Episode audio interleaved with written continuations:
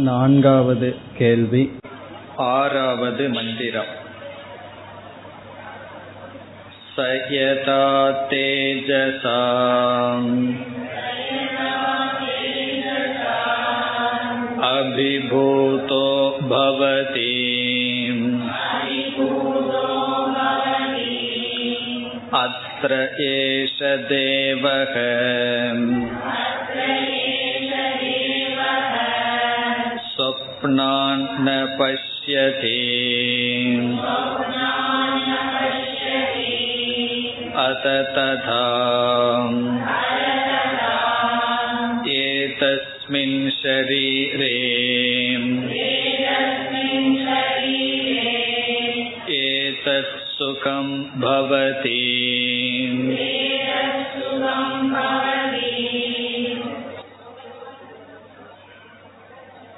இப்பொழுது பார்த்து வருகின்ற நான்காவது கேள்வியானது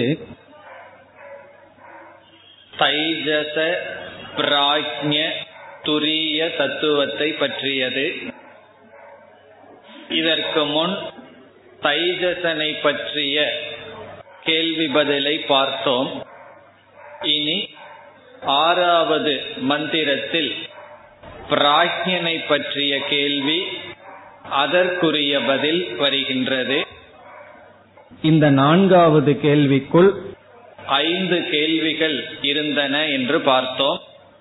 அதில் முதல் மூன்று கேள்விகள் சொப்பனத்தை பற்றியும் தைஜசனை பற்றியும் அமைந்தது. அதை பார்த்து முடித்தோம். அதில் அடங்கியிருக்கின்ற நான்காவது கேள்வி சுஷுப்தியை பற்றி அல்லது பிராக்ஞனை பற்றி. அந்த கேள்விக்கான பதில் ஆறாவது மந்திரத்தில் வருகின்றது நான்காவது கேள்வி. இந்த நான்காவது கேள்விக்குள் அடங்கியிருக்கின்ற நான்காவது கேள்வி அதற்கான பதில். இனி கேள்வி என்ன? பதில் என்ன என்பது பார்க்க வேண்டும். இங்கு கேள்வி என்னவென்றால் ஆழ்ந்த உறக்கத்தில் சுகத்தை நாம் அனுபவிக்கின்றோம். அந்த சுகத்தை அனுபவிப்பது யார்? ஜாகிரத அவஸ்தையிலும் சுகத்தை அனுபவிக்கின்றோம். சொப்பன அவஸ்தையிலும் சுகத்தை அனுபவிக்கின்றோம். ஆனால் இந்த இரண்டு அவஸ்தையில் அனுபவிக்கின்ற சுகங்கள் விக்ஷேபத்துடன் கூடிய சுகங்களாக இருக்கின்றது சுகத்தை அனுபவிக்கும் பொழுதே துக்கமும் கலந்திருக்கின்றது ஆனால் ஆழ்ந்த உறக்கத்தில் விக்ஷேபமில்லாமல் சுகம் அனுபவிக்கப்படுகின்றது. அந்த சுகத்தை யார் அனுபவிக்கிறார்கள்? கஸ்ய ஏதத் சுகம் பவதி என்பதுதான் கேள்வி. இங்கு பதிலாக எப்பொழுது அந்த சுகம் கிடைக்கின்றது? யார் இதை அனுபவிக்கிறார்கள்? என்று வருகின்றது. ஆகவே பதிலில் எப்படி இருக்கின்றது? ஒரு ஜீவன் ஆழ்ந்த உறக்கத்தில் எப்பொழுது சுகத்தை யார் அனுபவிக்கிறார்கள் என்பதுதான் பதில். நாம் பதிலை பார்த்துவிட்டு மந்திரத்திற்குள் செல்லலாம்.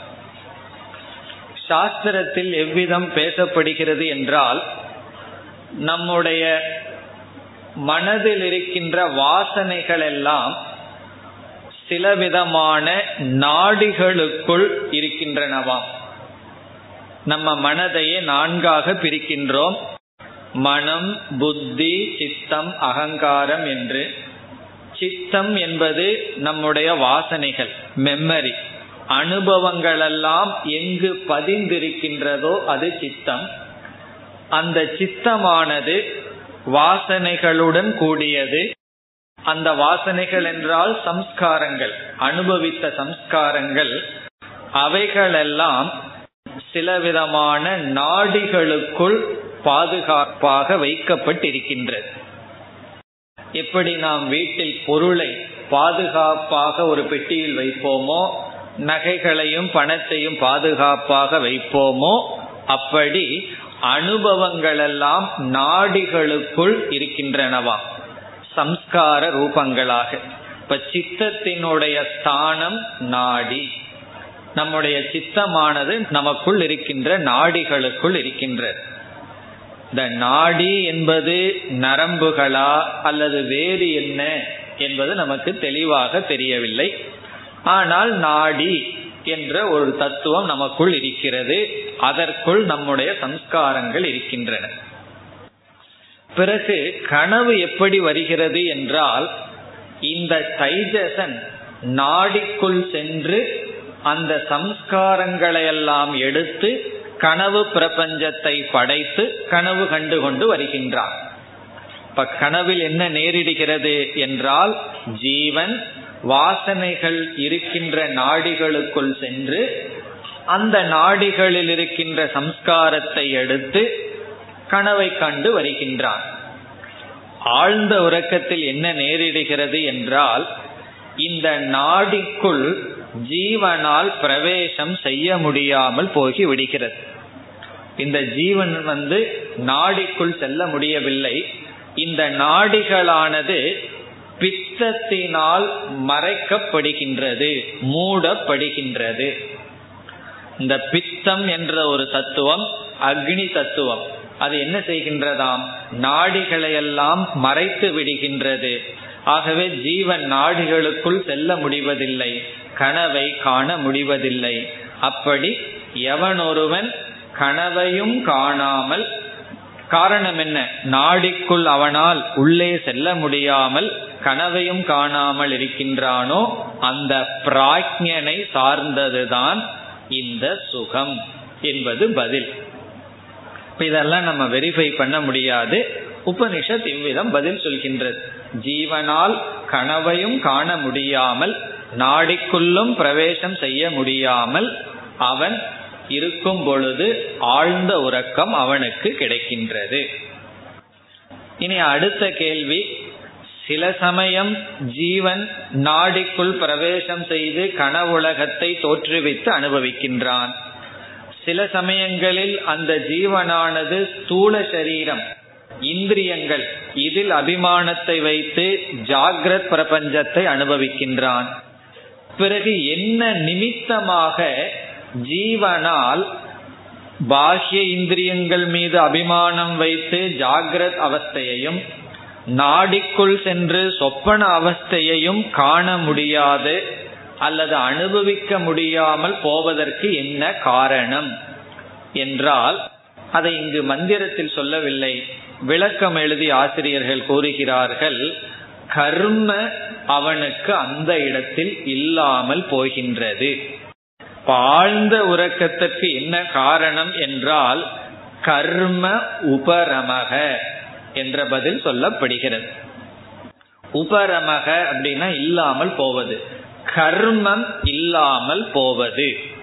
நமக்கு கர்மம் அந்த இடத்தில் இடைவெளி விட்டு விடுகின்றது. ஆகவே ஆழ்ந்த உறக்கம் என்பது பதிலாக சொல்லப்படுகிறது. இதனுடைய தாற்பயம் என்னவென்றால் ஒவ்வொரு ஜீவனும் இந்த விஷயங்களோடு ஏதோரு விஷயம் இப்பொழுது இருக்கின்ற விஷயம் ஸ்தூல பதார்த்தம் கனவில் வாசனா ரூபமான விஷயம். இந்த விஷயத்தோடு சம்பந்தம் வைத்து சுக துக்கத்தை அனுபவிக்க வேண்டும் என்றால் அது தற்செயலாக வராது. நாம வந்து ஆக்சிடென்டலாக தற்செயலாக ஏதோ ஒரு விஷயத்தோடு சம்பந்தம் வைத்து சுகத்தையோ துக்கத்தையோ அனுபவிக்க முடியாது.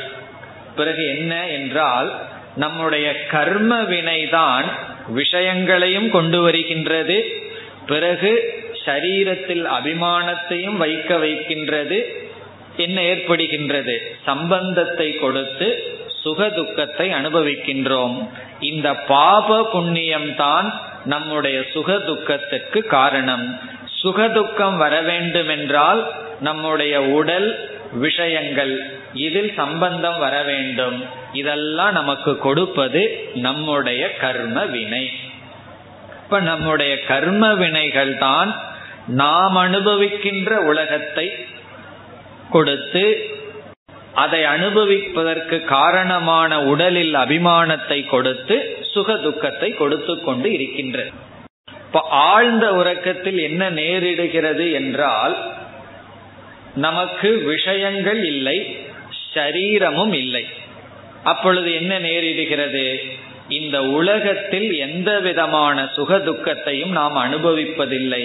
ஆகவே சாஸ்திரம் கூறுகிறது உறக்கம் என்பது பிராரப்தத்தினுடைய அவசானம். அவசானம்னா கேப் பிராரப்தம் விட்டு போகும் பொழுது உனக்கு ஆழ்ந்த உறக்கம் வருகின்றது. இப்போ ஒரு கர்மவினை காலையில் ஆரம்பிச்சிருக்கு. அந்த கர்ம முடிஞ்ச உடனே என்ன ஆயிடுறோம்? உறங்கி விடுகின்றோம். பிறகு உறக்கம் என்பது ஒரு கர்மத்துக்கும் இனி ஒரு கர்மத்திற்கும் உள்ளே இருக்கின்ற இடைவெளி. காரணம் என்ன? கர்மம் வந்து சரீரத்தில் அபிமானத்தை வச்சு விஷயத்தை கொண்டு வரும். இங்க ஆழ்ந்த உறக்கத்துல சரீர அபிமானமும் இல்லை விஷயமும் இல்லை. ஆகவே ஆழ்ந்த உறக்கம் என்பது கர்மத்தினுடைய இடைவெளி. அதனாலதான் என்ன சொல்லுவோம்? அவன் ரொம்ப புண்ணியம் பண்ணியிருக்கா அதனால நல்லா தூங்குறான்னு சொல்லுவோம். அதனுடைய அர்த்தம் என்னன்னா கர்மத்தினுடைய இடைவெளி யாருக்கு அதிகமா இருக்கோ அவனை ரொம்ப புண்ணியம் செய்ததாக சொல்லுவோம்.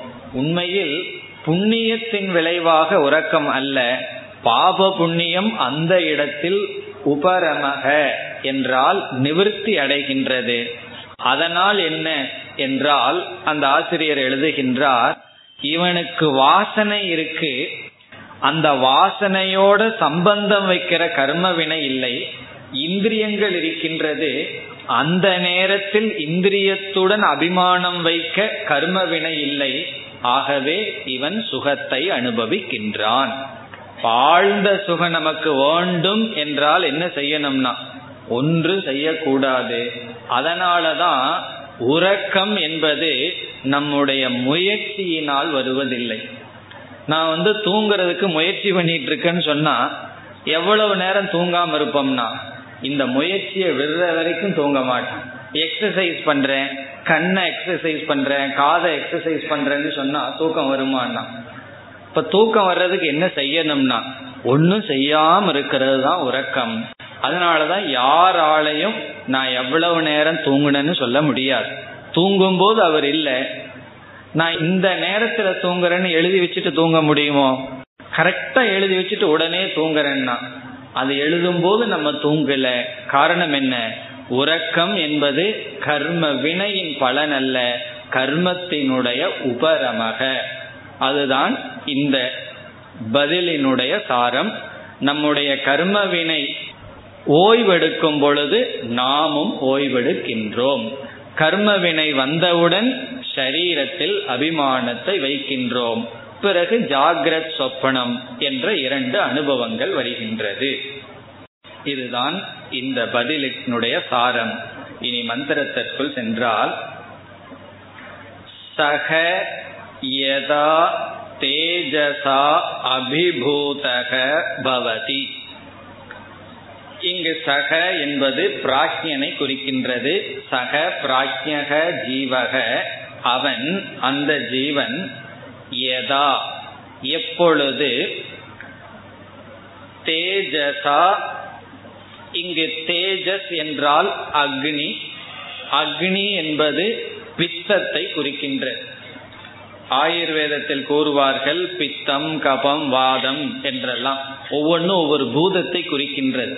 அதில் பித்தம் என்பது அக்னி தத்துவம். ஆகவே தேஜசா அக்னியினால் அபிபூதக பவதி.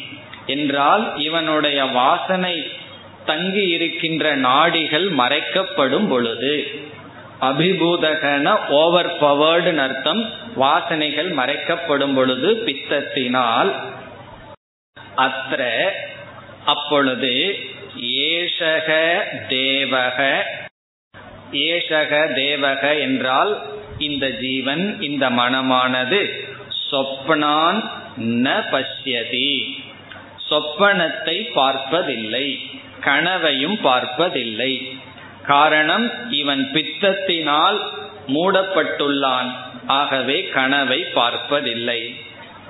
பிறகு ததா அப்பொழுது கனவை பார்க்காத பொழுது ஏதஸ்மின் ஷரீரே. இந்த ஷரீரத்தில் ஏதஸ்மின் என்றால் இந்த இந்த சரீரத்தில் ஏதத் சுகம் பவதி. இந்த இடத்துல ஏதத்ங்கிற வார்த்தையை போடுறார். ஏதத் என்றால் இந்த. இந்தன்னு ஏன் சொல்றாருன்னா பிரசித்தமான. யாருக்குமே ஆழ்ந்த உறக்கத்துல சுகம் எப்படி இருக்கும்னு சொல்லி கொடுக்க வேண்டிய அவசியம் இல்லை. காரணம் என்ன? அவ்வளவு அனுபவமாக இருக்கின்றது. அனுபவ ரூபமான இந்த சுகம் பவதி ஏற்படுகின்றது. அப்ப பிராக்ஞனை பற்றிய கேள்வி என்னன்னா எப்பொழுது ஒருவன் பிராக்ஞன் ஆகின்றான் என்றால் கர்ம வினை ஓயும் பொழுது பிராக்ஞன் ஆகின்றான் அவனுக்கு இந்த சுகம் கிடைக்கின்றது. எந்த சுகம் என்றால் ஜாகிரத் சொப்பன அவஸ்தையில் வருகின்ற விக்ஷேபம் இல்லாமல் ஆத்ம சுகம் ஆழ்ந்த உறக்கத்தில் அவனுக்கு கிடைக்கின்றது. பிறகு இந்த சுகமும் பிரம்மானந்தமும் ஒன்றுதானா என்ற கேள்வி வரும்பொழுது உபனிஷத்து வந்து என்ன கூறுகின்றது? இந்த சுகம் பிரம்மானந்தத்துக்கு கிட்டத்தட்ட ஒன்று. ஒன்றே அல்ல. காரணம் என்ன? இங்க அவித்யா இருக்கின்றது. ஆனால் உதாகரணத்துக்கு நியரஸ்ட் சுகம் என்னன்னா பிரம்மானந்தத்துக்கு மிக பக்கத்தில் இருக்கிற சுகம் என்ன என்றால் நம்ம என்ன சொல்லுவோம்? நான் சாப்பிட்ற முறுக்கு ஜிலேபின்னு சொல்லுவோம். அதெல்லாம் கிடையாது. ஆழ்ந்த உறக்கத்தில் வருகின்ற சுகம். அதனாலதான் உறங்கியதிலிருந்து எந்திரிக்கிறதுக்கு யாருக்கு அவ்வளவு சந்தோஷம் இல்லை? காரணம் என்னன்னா இவ்வளவு ஒரு சுகத்தை தியாகம் பண்ணிட்டு எந்திரிக்கிறதுக்கு முடிவதில்லை. ஆகவே பிரம்மானந்தத்துக்கு உதாகரணமாக இருக்கின்ற சுகம் பிராஜ்யன் அனுபவிக்கின்ற சுகம். இதோடு தைஜசனுடைய விஷயத்தை பற்றி பிராஜ்யனுடைய விஷயத்தை பற்றி கேள்வி பதில் முடிவடைகின்றது. இனி அடுத்தது துரிய தத்துவத்தை. ஆத்ம தத்துவத்தை பற்றிய கேள்வி அதற்கான பதில் வருகின்றது அடுத்த மந்திரங்களில் ஏழாவது மந்திரம் स यथा सौम्य वयांसीम् वासो वृक्षं सम्प्रतिष्ठन्ते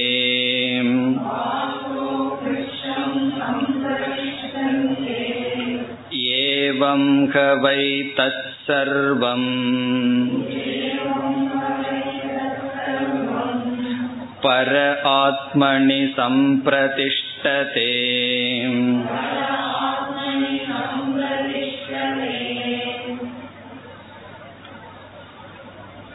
ஏழு எட்டு ஒன்பது இந்த மூன்று மந்திரங்களில் கடைசி கேள்வியானது பதிலாக கூறப்படுகின்றது.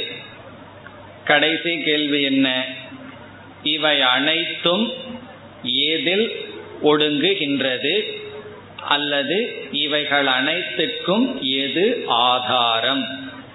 கஸ்மின்னு சர்வே சம்பிரதிஷ்டா பவந்தி. எதில் இவைகள் அனைத்தும் ஒடுங்கி இருக்கின்றது. எதை ஆதாரமாக கொண்டிருக்கின்றது? இவைகள் அனைத்தும் என்றால் அனைத்தும் தான். ஜாகிரத் சொப்ன சுஷுப்தி மூன்று அனுபவங்கள் மூன்று அனுபவத்தில் இருக்கின்ற விஷயங்கள் மூன்று அனுபவத்தையும் அனுபவிப்பவன் என்று விஸ்வ தைஜச பிராக்யன் அவனுடைய அவஸ்தை அவன் அனுபவிக்கின்ற விஷயங்கள். இவைகள் அனைத்தும் எதில் ஆதாரமாக அல்லது எதை ஆதாரமாக கொண்டுள்ளது? இது வந்து துரிய தத்துவத்தை பற்றிய கேள்வி.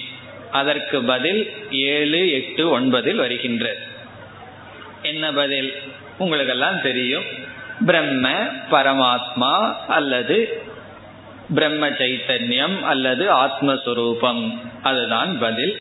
இங்கு ஒரு உதாகரணம் கொடுக்கப்படுகின்றது இப்ப இந்த மந்திரத்துல முதல்ல ஒரு எக்ஸாம்பிள் கொடுக்கப்படுகின்றது. இது போல என்று அந்த உதாகரணம் என்ன என்றால் பறவைகள் காலையில் வெளியே செல்கின்றது. பிறகு மாலை நேரத்தில் என்ன செய்கின்றது? அதனுடைய கூட்டுக்குள் வந்து ஒடுங்கி இருக்கின்றது. அது வந்து இங்கே உதாகரணமாக சொல்லப்படுகிறது.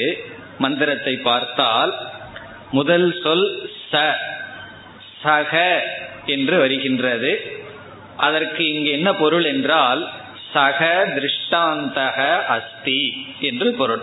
சக என்றால் அது. அது என்றால் இந்த விஷயத்தில் ஒரு உதாகரணம் இருக்கின்றது. சக திருஷ்டாந்தக. அது என்ன? யதா சோம்ய. சோம்யங்கிறது பொருள் பார்த்தோம். பிரிய தர்ஷன. பிரியமான மாணவனே எவ்விதம்? வயாம்சி. வயாம்சி என்றால் பறவைகள். வாசோ விரக்ஷம். வாசோ விரக்ஷம் என்றால் அதனுடைய கூடு. அதனுடைய வசதிக்காக இங்கு வாசக என்றால் நிவாசக இருப்பிடம். அது தங்குவதற்காக இருக்கின்ற இடம். வாசோ விரக்ஷம் சம்பிரதிஷ்டந்தே. சம்பிரதிஷ்டந்தே என்றால் வந்து தங்குகின்றது. அது தன்னுடைய இருப்பிடத்தில் வந்து எப்படி ஒடுங்குகின்றனவோ. பறவைகள் தன்னுடைய இருப்பிடத்தில் வந்து எப்படி ஒடுங்குகின்றனவோ. ஏவம்கவை இது போல தத் சர்வம் இவை அனைத்தும் அது அனைத்தும் இதுபோல அனைத்தும் பரே ஆத்மனி சம்பிரதிஷ்டதே. பரே ஆத்மனி என்றால் மேலான ஆத்ம தத்துவத்தில் சம்பிரதிஷ்டதே என்றால் ஒடுங்குகின்றன சார்ந்திருக்கின்றன. பறவையானது தன்னுடைய விரக்ஷத்தை வாசோஸ்தானத்தை சார்ந்திருப்பது போல் வந்து ஒடுங்குவது போல் இவைகள் அனைத்தும் ஒடுங்குகின்றது. இந்த உதாரணத்தை படிச்சா நமக்கு என்ன வரும்னா ஒருவர் சொன்னாரு சந்தேகமும் குழப்பமும் தான் வருகிறதுனார். காரணம் என்ன? சாதாரண உதாரணமாச்சு. பறவைகள் பறந்து போகுது. பிறகு வந்து சாயந்தர நேரம் அது கூட்டுல தூங்குது. அதற்கும் பிரம்ம தத்துவத்துக்கு என்ன சம்பந்தம் என்றால் என்னைக்குமே திருஷ்டாந்தத்துல எந்த அம்சம் இருக்கின்றதுன்னு பார்க்கணும். எந்த அம்சத்துக்கு ஒப்பிடப்படுகிறதுன்னு பார்க்கணுமே தவிர எல்லாமே பார்க்க கூடாது பறவைன்னு ஒன்று இருக்கு இருப்பிடம்னு ஒன்று இருக்கு இப்ப இவைகள் அதே போல ஆத்மான்னு ஒன்று இருக்கு அனாத்மான்னு ஒன்று இருக்கு அவைகளெல்லாம் இதுல வந்து உறங்குகின்றது என்ற விஷயத்தில் அல்ல. இப்ப இந்த இடத்துல சங்கரர் வந்து ஒரு உதாகரணத்தை தாத்பரியத்தை சொல்கின்றார். இப்ப பொதுவாக நம்முடைய வீட்டில தான் நம்ம வந்து யதார்த்தமாக இருப்போம். யதார்த்தமா இருக்கிறது என்ன? ஆபீஸ்க்குள்ள போயிட்டோம் அப்படின்னா ஆபீஸ்ங்கிற சர்க்கம்ஸ்டன்ஸ்ல நம்ம வந்து ஃப்ரீயா இருக்க முடியாது. அதே போல கிளாஸ்லயே அப்படி இல்லை. அந்தந்த இடத்துல அந்தந்த மாதிரி நம்மளைய கண்டிஷன் பண்ணி இருக்கோம். வீட்டில் போய் பார்த்தோம்னா தான் நம்முடைய யதார்த்த சுரூபம் தெரிகின்றது. அதனாலதான் வீட்டில தான் விபரீத பாவனை வரும். கிளாஸ்ல எல்லாம் விபரீத பாவனை வராது. காரணம் என்ன? நம்ம லூசா யதார்த்தமா விட்டுட்டோம்னா நம்மளுடைய சுவாவம் வந்துடும் கிளாஸ்ல கோபம் வராம அமைதியா போயிடுவோம் வீட்டுக்கு போன உடனே இங்க ஏதாவது பார்த்துட்டு கோபம் வந்துடுது காரணம் என்னன்னா நம்மளைய யதார்த்தமா இருக்கிற இடம் நம்முடைய வீடு. இப்ப சங்கரர் என்ன சொல்றார்? அனைத்தும் சாந்தி அடைகின்ற இடம் வாசஸ்தானம். சாந்தின்னு சொன்னா அனைத்தும் ஒடுங்குகின்ற இடம். இங்கெல்லாம் ஒவ்வொரு பர்சனாலிட்டியை நம்ம இன்வோக் பண்ணிக்குவோம். ஆனா வீடுன்னு சொன்னா அதெல்லாம் கிடையாது. பேசாம நம்மளுடைய சுரூபத்தில் இருப்போம். அமைதியாக இருப்போம். அது ஒரு கருத்து. இனி ஒரு கருத்து என்னவென்றால் பறவைகள் வந்து கூட்டுக்கு வந்ததற்கு பிறகு அது அமைதியை அடைந்து விடுகிறது சுசுப்தி அவஸ்தைக்கு சென்று விடுகின்றது. அதனுடைய கருவிகள் எல்லாம் சாந்தி அடைந்து விடுகின்றது. அது சத்தம் போடுறதில்லை. அதாவது உறங்கும் பொழுது உறங்குவதற்காக வருகின்றது. அதே போலதான் மனிதனும் செய்கிறார்கள். வீடு முப்பது நாற்பது லட்சம்னு கொடுத்து வாங்கிட்டு வீட்டில் இருக்கிற நேரம் எவ்வளவுனா ரொம்ப கொஞ்ச நேரம் அதுலயும் தூங்குறதுக்கு தான் அதுக்கு எதுக்கு அவ்வளவு செலவு பண்ணி வாங்கணும்னு தெரியல. மீதி இருக்கிற நேரமெல்லாம் வேற ஒரு இடத்துல. வீட்டில் இருக்கிற நேரம் ரொம்ப குறைவு. அந்த குறைவான நேரத்திலையும் தூங்குற வேலை தான். அப்புறம் எதுக்கு அவ்வளவு கஷ்டப்பட்டு வீடு கட்டணும்னு தெரியவில்லை. அப்படி வீட்டுல வந்து என்ன செய்கிறார்கள்? அவரவர்கள் அவரவர்களுடைய சுரூபத்தில் இருக்கின்றார்கள். சாந்தியை அடைகிறார்கள். அவர்களுடைய வியக்தி அவர்களுடைய தனித்தன்மையை இழந்து விடுகின்றார்கள். அதுபோல என்று இங்கு நாம் புரிந்து கொள்ள வேண்டும். இந்த உலகம் என்றாலே டிவிஷன் வேற்றுமை உடையது பேதத்தை உடையது. இந்த பேதங்களெல்லாம் எந்த இடத்தில் அற்று விடுகிறதோ அது பரபிரம்ம. இந்த பேதங்கள் எல்லாம் வேற்றுமைகள் எல்லாம் எங்கு சாந்தி ஆகின்றதோ அது பரம்பிரம்ம ஒரு வார்த்தையை சொன்னால் உங்களுக்கு ஞாபகம் இருந்தா நல்லா இருக்கும். மாண்டூக்கி உபனிஷத்துல பிரபஞ்சோபசமம் என்ற ஒரு சொல் வந்தது. ஞாபகம் இருக்கும் பிரபஞ்சோபசமம். சாந்தம் சிவம் அத்வைதம் சதுர்த்தம் மன்யந்தே. அதற்கு முன்னாடி. அந்த பரபிரம்மங்கிறது யார் என்றால் மிக அழகான சொல். இதெல்லாம் நிதித்தியாசனத்துக்குரிய சொல்.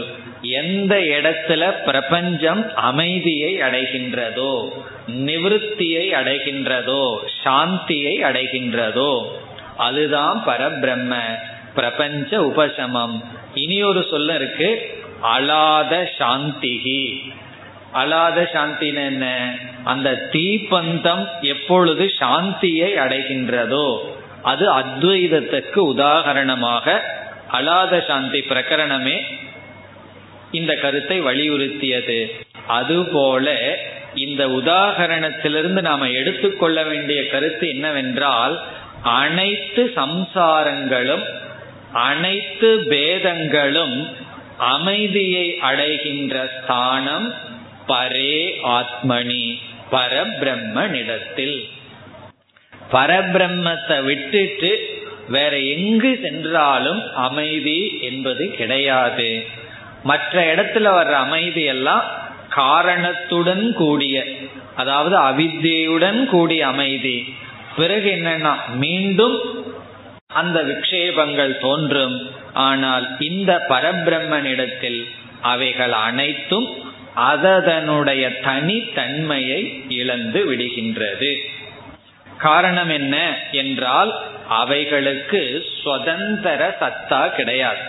அது தனக்குன்னு ஒரு சத்தா இருந்தது என்றால் பரபிரம்மத்துல வந்து ஒடுங்க வேண்டிய அவசியம் இல்லை ஆகவே இவைகளெல்லாம் பரபிரம்மனிடத்தில் ஒடுங்குகிறது என்றால் பரபிரம்ம சத்தியம் இவைகள் அனைத்தும் மித்தியா.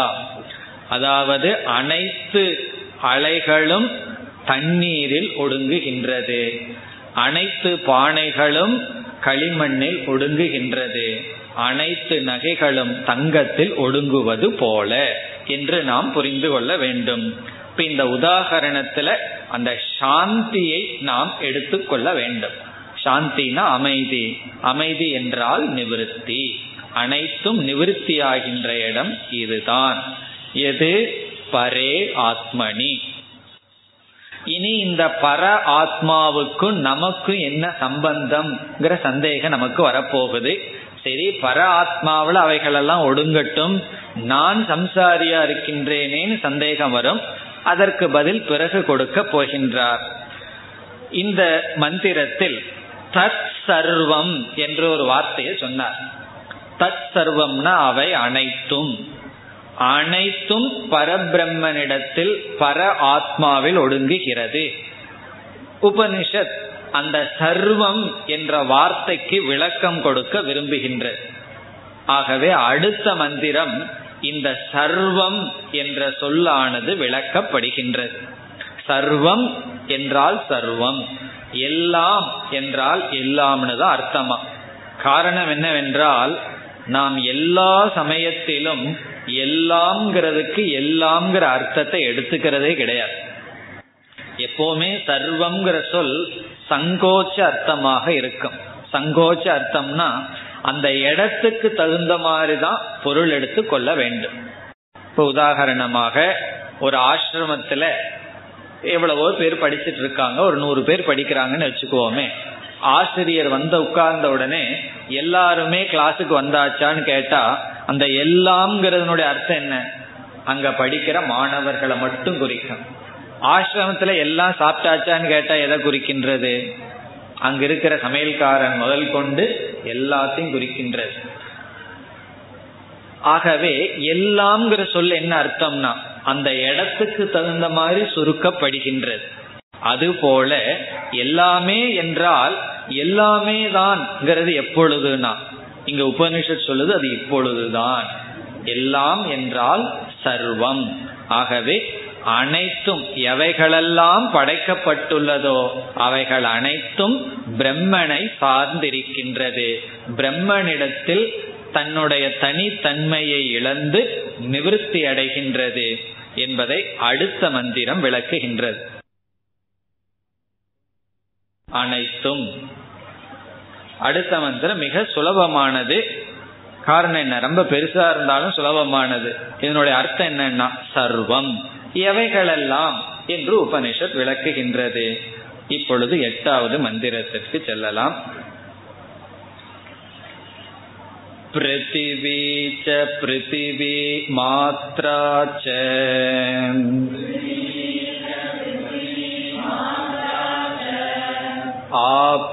आपश्च आपो मात्रा च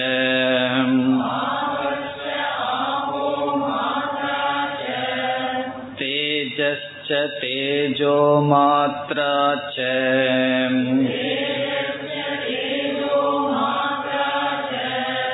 वायुश्च वायुमात्रा च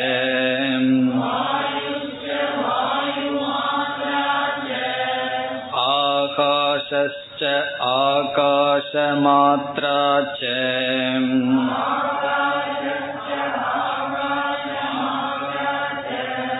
चक्षुश्च द्रष्टव्यं च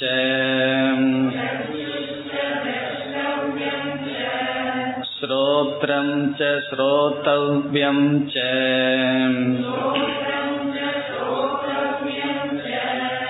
ग्राणं च ग्रातव्यं च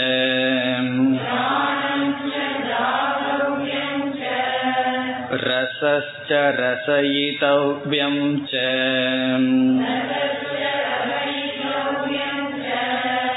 त्वक्च स्पर्शयितव्यं च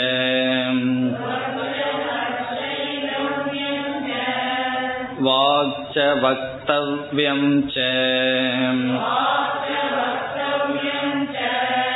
हस्तौ च आधातव्यं च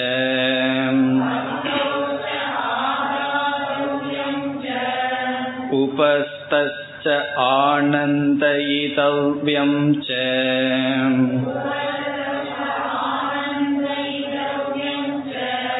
पायुश्च विसर्जयितव्यं च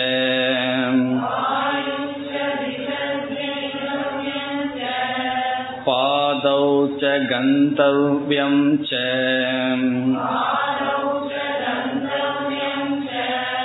मनश्च मन्तव्यं च बुद्धिश्च बोद्धव्यं च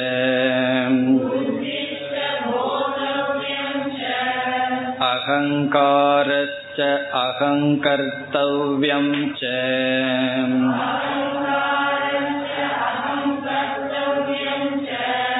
चित्तं च चेतयितव्यं च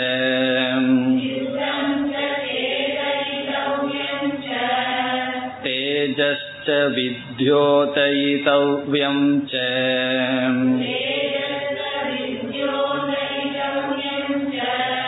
प्राणश्च विधारयितव्यं च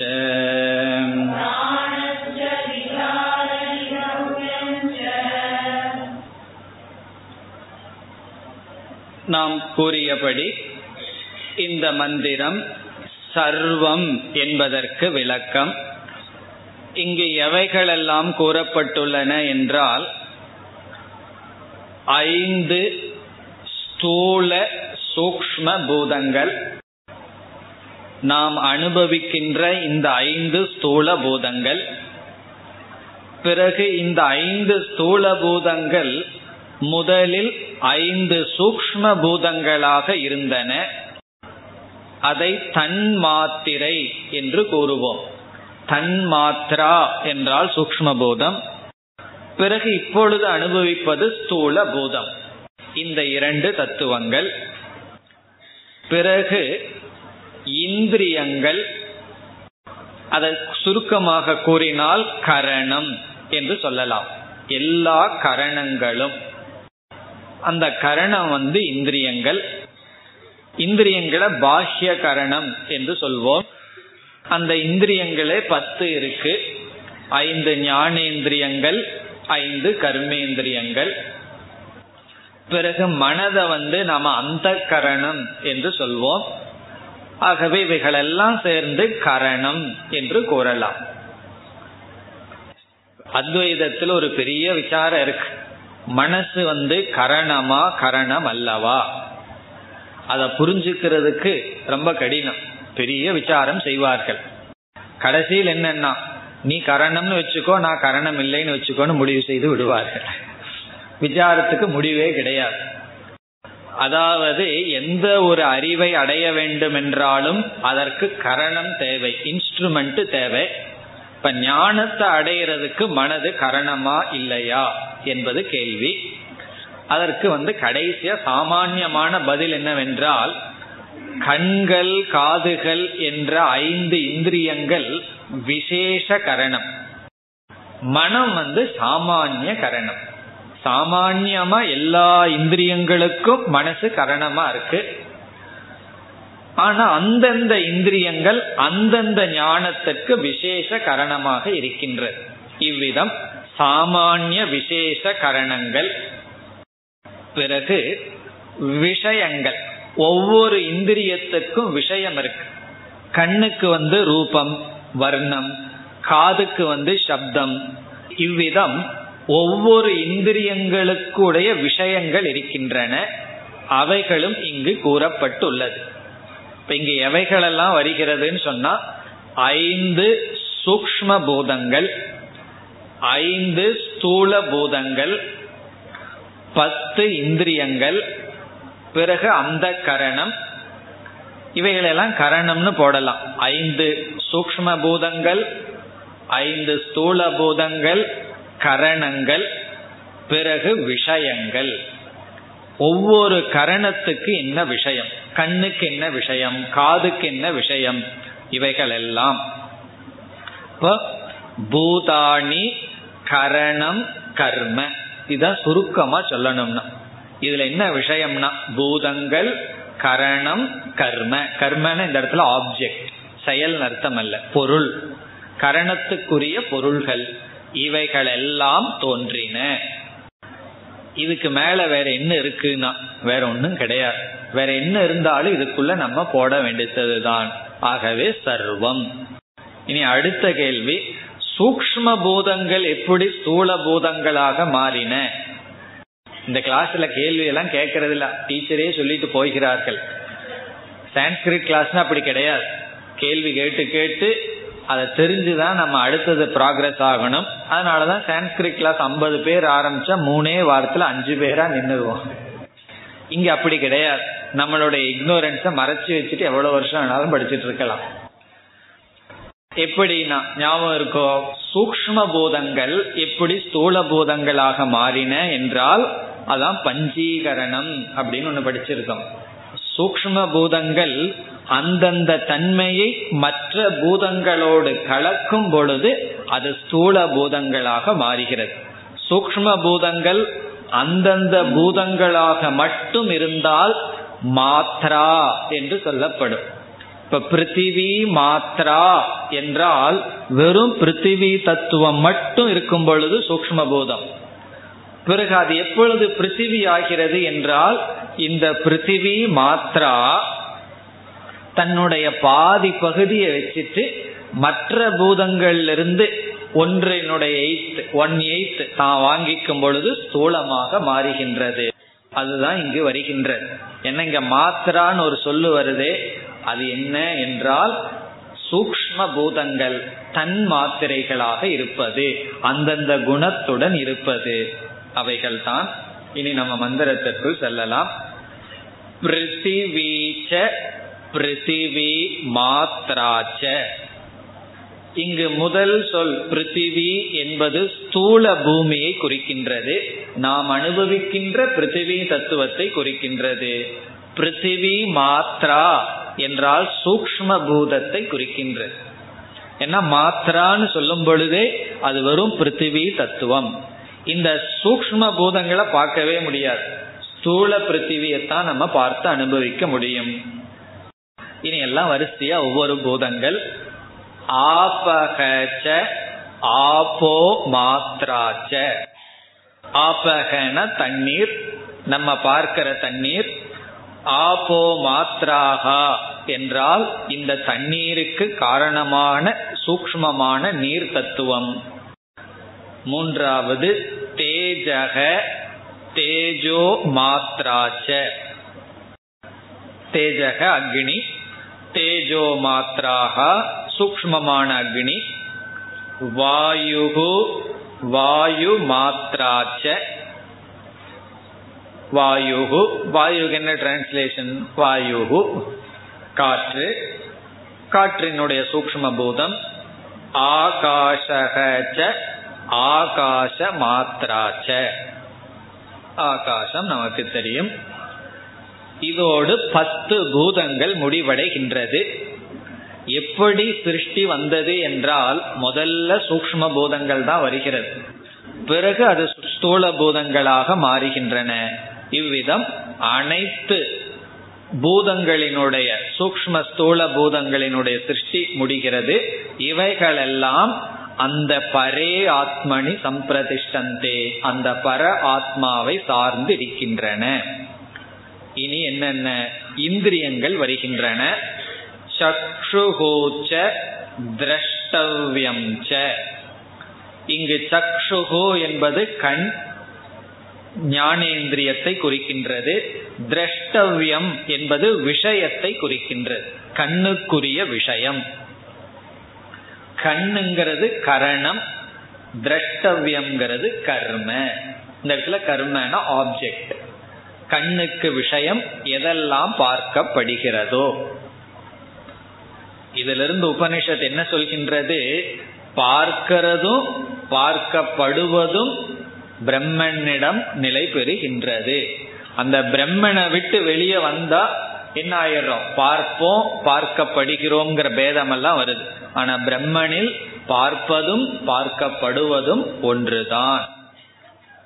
சக்ஷுகோ திரஷ்டவ்யம் ச அடுத்தது ஸ்ரோத்ரம் ச ஸ்ரோத்தவ்யம் ச காதும் கேட்கப்படுவதும்.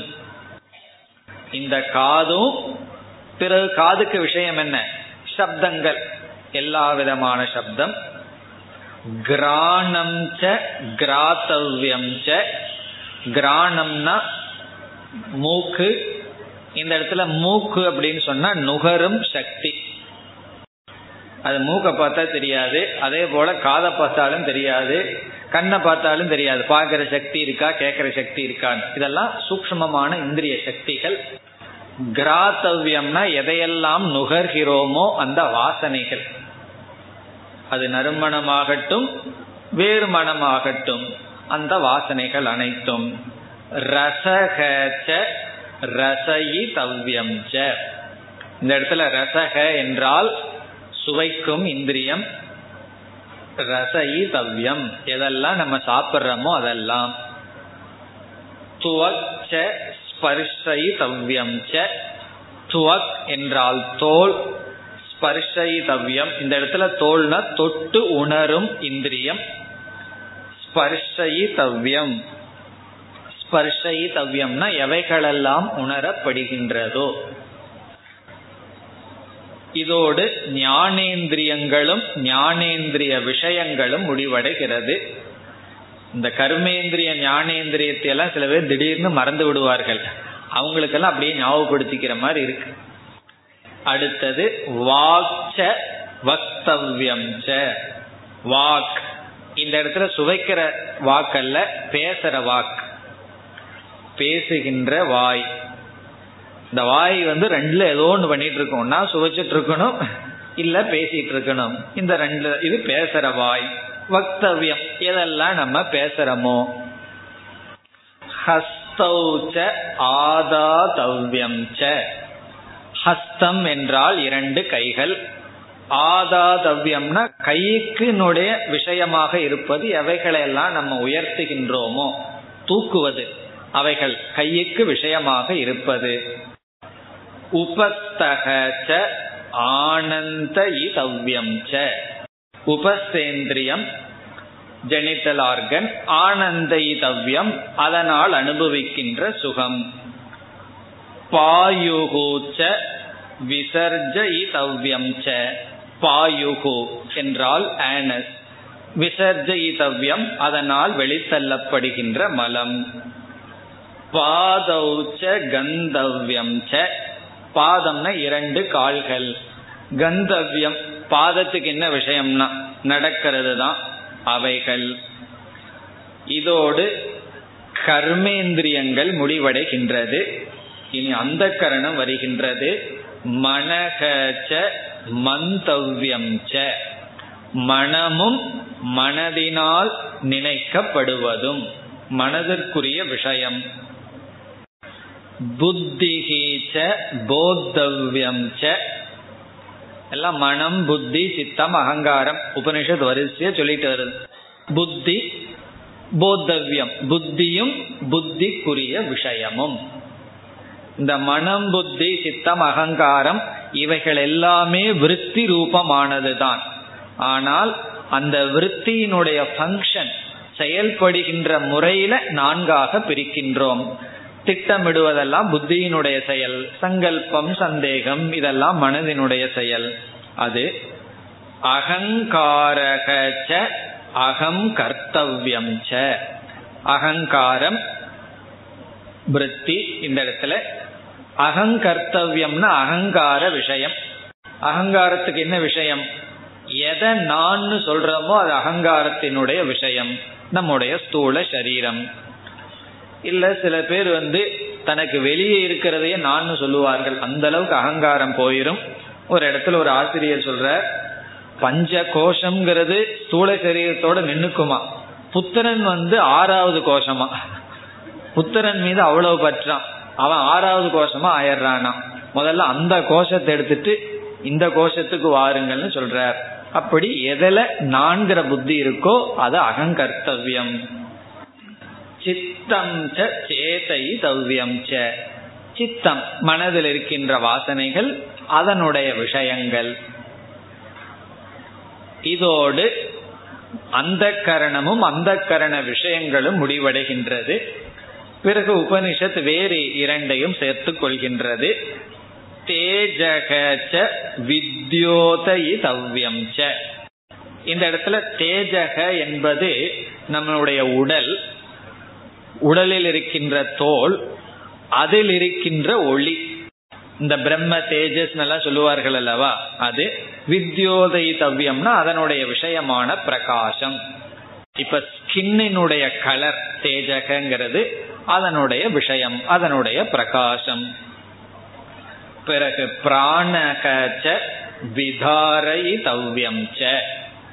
பிராண தத்துவத்தை மறந்துடக்கூடாது. பிராணம் இருக்கிறதுனாலதான் இருந்துட்டு இருக்கோம் பேசிட்டு இருக்கோம் எல்லாம் பண்ணிட்டு இருக்கோம் அப்படி பிராண தத்துவம் விதாரயித்தவ்யம்னா பிராணன் தான் நம்ம காப்பாற்றி கொண்டிருக்கின்றது. அந்த பிராணனுடைய விஷயம் என்ன? நம்மளுடைய லைஃபே நம்மளுடைய ஜீவனே ஜீவனமே பிராணன் தான் இப்ப விதாரைதவியம்னா காப்பாற்றப்படுவது. எல்லாம் கடைசியில என்னன்னா ஒரே வரியில முடிக்கணும் சர்வம். எல்லாம் அந்த பிரம்மனை ஒடுங்குகின்றது. இனி அடுத்த மந்திரமானது மகா வாக்கியம் இன்னும் ஒரு உபனிஷத்துல மகா வாக்கியம் வந்துடணும் அல்லவா? மகா வாக்கியம் இருந்தா தான் அது உபனிஷத். அது வருகின்றது. ஒன்பதாவது மந்திரம். இந்த முழு உபனிஷத்திலேயே வருகின்ற மகா வாக்கியம் இந்த இடத்தில்தான். ஏஷ ஹி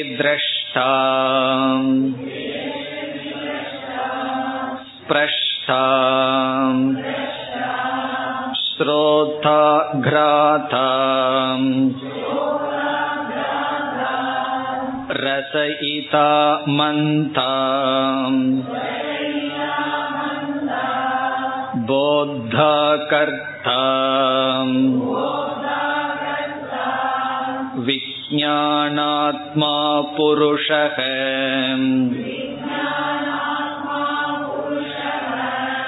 सपरे अक्षरे आत्मनि सम्प्रतिष्ठते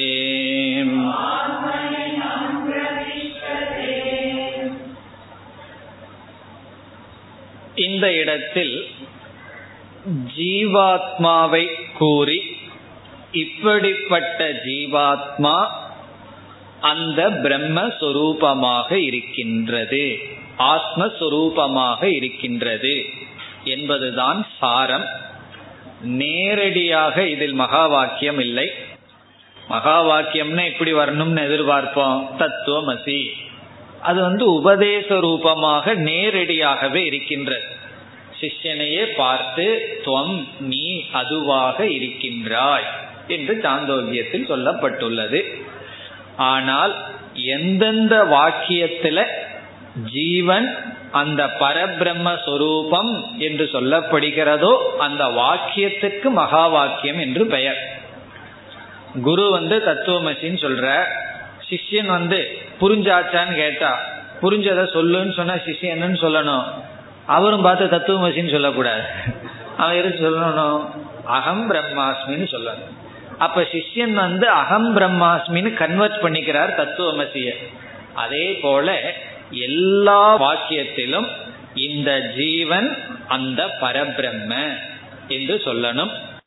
அவ்விதம்தான் இங்கு சொல்லப்பட்டிருக்கின்றது. இப்ப முதலில் வருகின்ற சில சொற்கள் எல்லாம் ஜீவனை விளக்குகின்ற சொற்கள். இப்படிப்பட்ட ஜீவன் அந்த பரபிரம்மமாக இருக்கின்றான் என்று நேரடியாக சொல்லவில்லை. ஆத்மனி சம்பிரதிஷ்டதே என்ற சொல்லினால் சொல்லப்படுகின்றது. இப்ப இந்த இடத்துல நம்ம என்ன விசாரம் பண்ணணும்? இப்ப ஜீவனை விசாரம் செய்து இப்படிப்பட்ட ஜீவன் இந்த சொரூபமாக இருக்கின்றான் என்று சொல்லியாக வேண்டும். ஆகவே இந்த இடத்துல என்ன விசாரத்தை நம்ம ஆரம்பிக்கணும்? ஆத்ம அனாத்ம விசாரத்தை நம்ம செய்யணும். இப்ப ஆத்ம அனாத்ம விசாரம் என்றால் இப்ப ஜீவன் என்பது என்ன? ஜீவன் என்றால் யார்? என்பது முதல் கேள்வி. நம்ம வந்து நான் ஜீவனை இப்பொழுது விசாரம் செய்கின்றேன்னு கூறினால் யாரையோ இங்க விசாரம் செய்கிறார் அப்படின்னு நினைக்கணும். ஜீவனை பற்றிய விசாரம் என்றால் என்னை பற்றிய விசாரம். இப்ப வேதாந்தத்தினுடைய சப்ஜெக்ட் மேட்டர் யார் தெரியுமோ? நான் தான். மற்றது ஒண்ணுமே கிடையாது. ஆகவே வேதாந்தம் வந்து பிரியமான சப்ஜெக்டா இருக்கணும். ஆனா அது தெரியறதில்லை. வேதாந்தத்தினுடைய சப்ஜெக்ட் மேட்டர் நான். இப்ப யாராவது என்னை பற்றி பேசுனா அதை கேட்கறதுக்கு நமக்கு பிரியமா இருக்குமா இருக்காதா? யாராவது என்னை பத்தி பேசிட்டு இருக்காங்கன்னு வச்சுக்கோமே. அது என்னுடைய நல்ல ஆஸ்பெக்ட பேசுறாங்கன்னு வச்சுக்கோமே. அதை கேட்கறதுக்கு பிரியம் இருக்குமா இருக்காதா? ஏதோ தப்பி தவிர நல்ல குணம் நம்ம கிட்ட ரெண்டு இருக்கு. அதை பற்றி யாரோ பேசுறாங்கன்னா கேட்கறதுக்கு சந்தோஷமா தான் இருக்கு. வேதாந்தமும் என்னை பற்றிய நல்ல விஷயத்த பேசுது. என்னுடைய கர்த்தாவாகவோ போக்தாவாகவோ பேசாம நீ இப்படி இருக்கின்றாய்னு பேசுது. அப்ப அது பிரியமான விஷயமா இருக்கணுமா? இருக்கக்கூடாதான்னா? இருக்கணும்.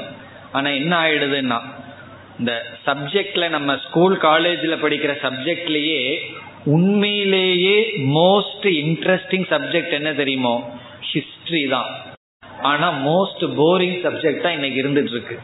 ஆனா உண்மையிலேயே சிந்திச்சு பார்த்தா மேக்சிமம் இன்ட்ரெஸ்டா இருக்க வேண்டிய சப்ஜெக்ட் ஹிஸ்டரி சரித்திரம். காரணம் என்ன?